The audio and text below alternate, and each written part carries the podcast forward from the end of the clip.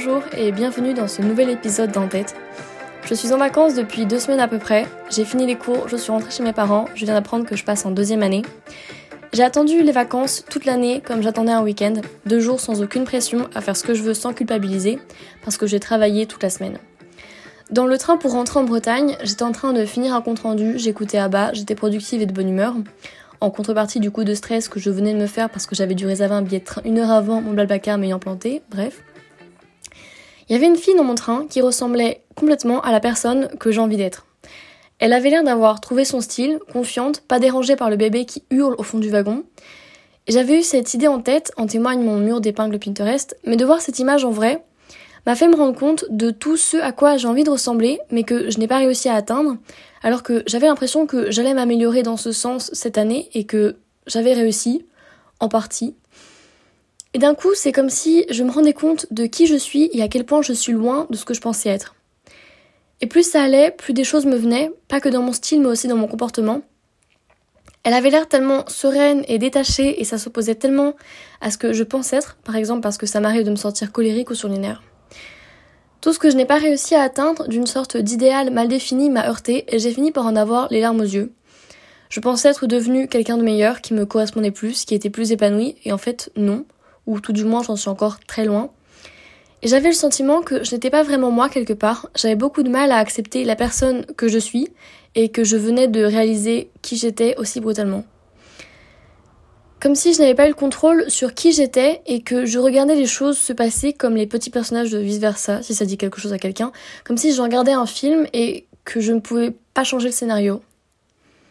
Je pense que j'ai fait une crise d'angoisse, j'en avais déjà fait avant mais je finissais par m'en mettre assez bien, c'était surtout en lendemain de soirée et je savais que c'était à cause des voisins qui avaient trouvé qu'on faisait trop de bruit une fois. Ça m'a un peu traumatisée et c'était certes assez peu sensé de m'angoisser à chaque fois qu'on faisait une soirée, mais je pouvais comprendre le pourquoi du comment. J'ai peur qu'il nous fasse à nouveau une remarque. Mais cette fois-ci, après le train, il m'a fallu une bonne semaine pour lâcher cette espèce d'humeur maussade. Comme si je m'en voulais d'être qui je suis alors qu'avant de croiser cette personne, tout allait relativement bien, dans les faits en tout cas. Maintenant, je fais de plus en plus de crises d'angoisse en lendemain de soirée, un peu comme si c'était devenu une habitude, même quand c'est pas chez moi et que je m'inquiète pas pour le sommeil des voisins. Quand je vois mes amis, que je ne suis préoccupée par rien, que je m'amuse, que je passe une bonne soirée, il y a maintenant le moment où je me réveille et un peu comme une punition d'avoir été aussi détachée et légère, loin de tout ce qui me pèse habituellement, je fais des crises d'angoisse qui durent de plus en plus longtemps et qui ont de moins en moins de sens, bien qu'elles soient toutes un peu plus traumatisantes les unes que les autres presque comme s'il me fallait un prétexte pour en faire une et que je cherchais n'importe quoi qui à un moment m'a angoissé, comme le souvenir des voisins, qui continue à me marquer alors que ça fait euh, plus de deux ans. Toute l'année, j'ai eu plein de choses à faire que je ne pouvais pas éviter et que je me devais de placer comme des priorités, mes cours, mon appartement, etc. Et ça m'a permis de mettre un peu de côté mes projets en parallèle qui ne nécessitaient pas le même niveau de priorité, comme faire du sport ou écrire ce podcast. J'ai un peu stagné, du coup, toute l'année. Je pensais faire plus d'épisodes que ça, devenir meilleur au bar asymétrique, mais j'ai tout mis en arrière-plan pour me dégager du temps libre et ne pas me sentir surmenée par mes cours. Je m'en veux parce que c'est un peu comme si j'avais perdu une année, alors que la rigueur et l'ambition de certains font qu'ils se sont donné les moyens pour faire ce qu'ils voulaient. Et ça me fait un peu peur et ça met encore plus la pression parce que je me dis que je pourrais faire ça aussi si seulement j'avais cette détermination, cette envie de faire ce qui me paraît important et que c'est vraiment le problème.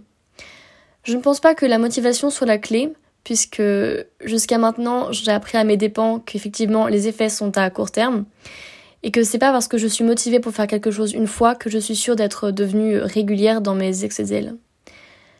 Je me suis fait mal au genou il y a pas longtemps, et ça m'empêche de courir, alors que c'était une des choses que je faisais de manière régulière. Ça me donnait un peu le sentiment, entre autres, que je gardais mes objectifs sportifs à portée de main, et que cette partie-là mise de côté, j'avais le temps pour le reste, y compris le podcast. M'être arrêtée depuis un mois m'a ramené beaucoup plus brutalement que ce que je pensais à cette réalité que ce n'est pas parce que je sors courir une heure par jour que je peux cocher la case de tous les trucs que je veux faire et que je repousse parce que ça me fait peur, que je me mets la pression à défaut de la mettre par rapport à mes cours. J'ai pensé que j'aurais beaucoup plus de temps pour tout ça en vacances, mais je dois travailler pendant un mois pour valider mon année, c'est jamais fini. J'ai trouvé un travail en intérim qui me prend 8 heures de la journée, à des horaires pas super pratiques, comme à 4h30 du matin, demain. Cumuler ça et tout ce que je veux faire à côté alors que je rentre avec l'envie de dormir mais la pression de faire tout ce que j'ai envie de faire est moyennement soutenable. Ce qui nous mène à ma deuxième crise d'angoisse en deux jours. Je pensais que j'aurais ma journée, mais je suis trop fatiguée pour faire du sport quand je rentre et je ne fais rien de mes journées. Du moins, rien qui me semble suffisamment valorisable. J'en viens à avoir du mal à l'accepter le temps qui passe. Je regrette d'aller me coucher à 19h30 pour avoir mes 8 heures de sommeil, sans lesquelles je m'endors à mon poste, parce que j'ai l'impression de faire une croix sur une partie de ma journée qui aurait été décisive, alors que de toute façon, j'ai rien fait.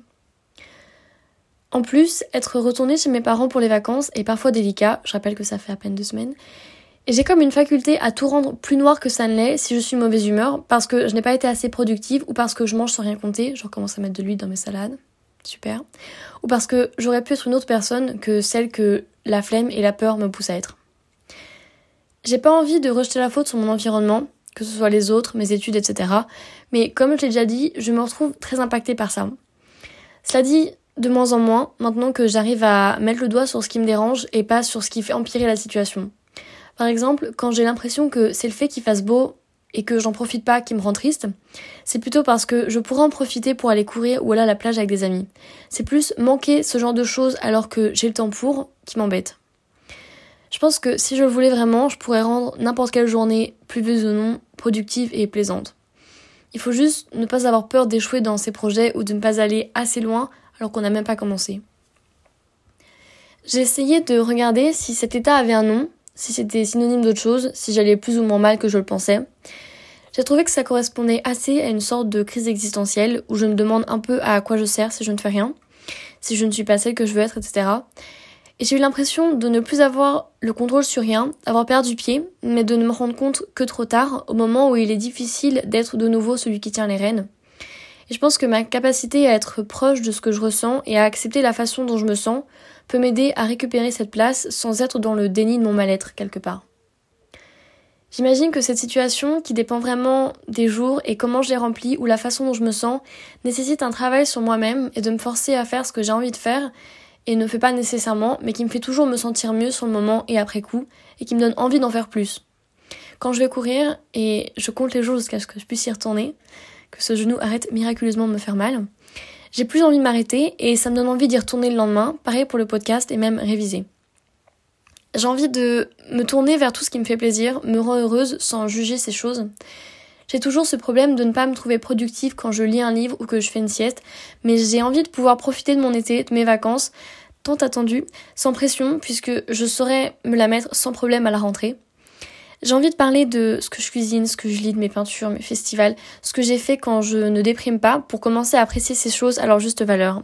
Une sorte de vlog plus qu'un monologue à un psy imaginaire ou un journal intime, soyez prêts. Je dis ça mais je risque de revenir avec un épisode encore plus déprimant. Je pense que ce moment va me permettre de pouvoir faire une sorte de reset, de comprendre qui je suis ou prendre du recul sur ça pour m'accepter. Pour être sûr de mes bases plutôt que d'essayer de me définir sur des choses qui ne sont pas viables. J'espère que j'aurais pu en aider certains à se sentir moins seuls dans ce genre d'état, qui a l'air un peu constant et jamais très loin, qui fait peur et que je redoute même parfois à l'avance. Il me paraît important d'y faire attention et pas juste d'attendre que ça passe en espérant que quelqu'un le fasse à ma place. Sur ce, je m'en vais préparer mes épisodes de Hit Girl en même temps qu'en bikini body au soleil en mangeant des olives. Merci d'avoir écouté cet épisode, le premier des vacances, en espérant qu'il vous aura plu. Je vous invite à activer les notifications de publication pour être prévenu lorsque le prochain sortira. Bonne journée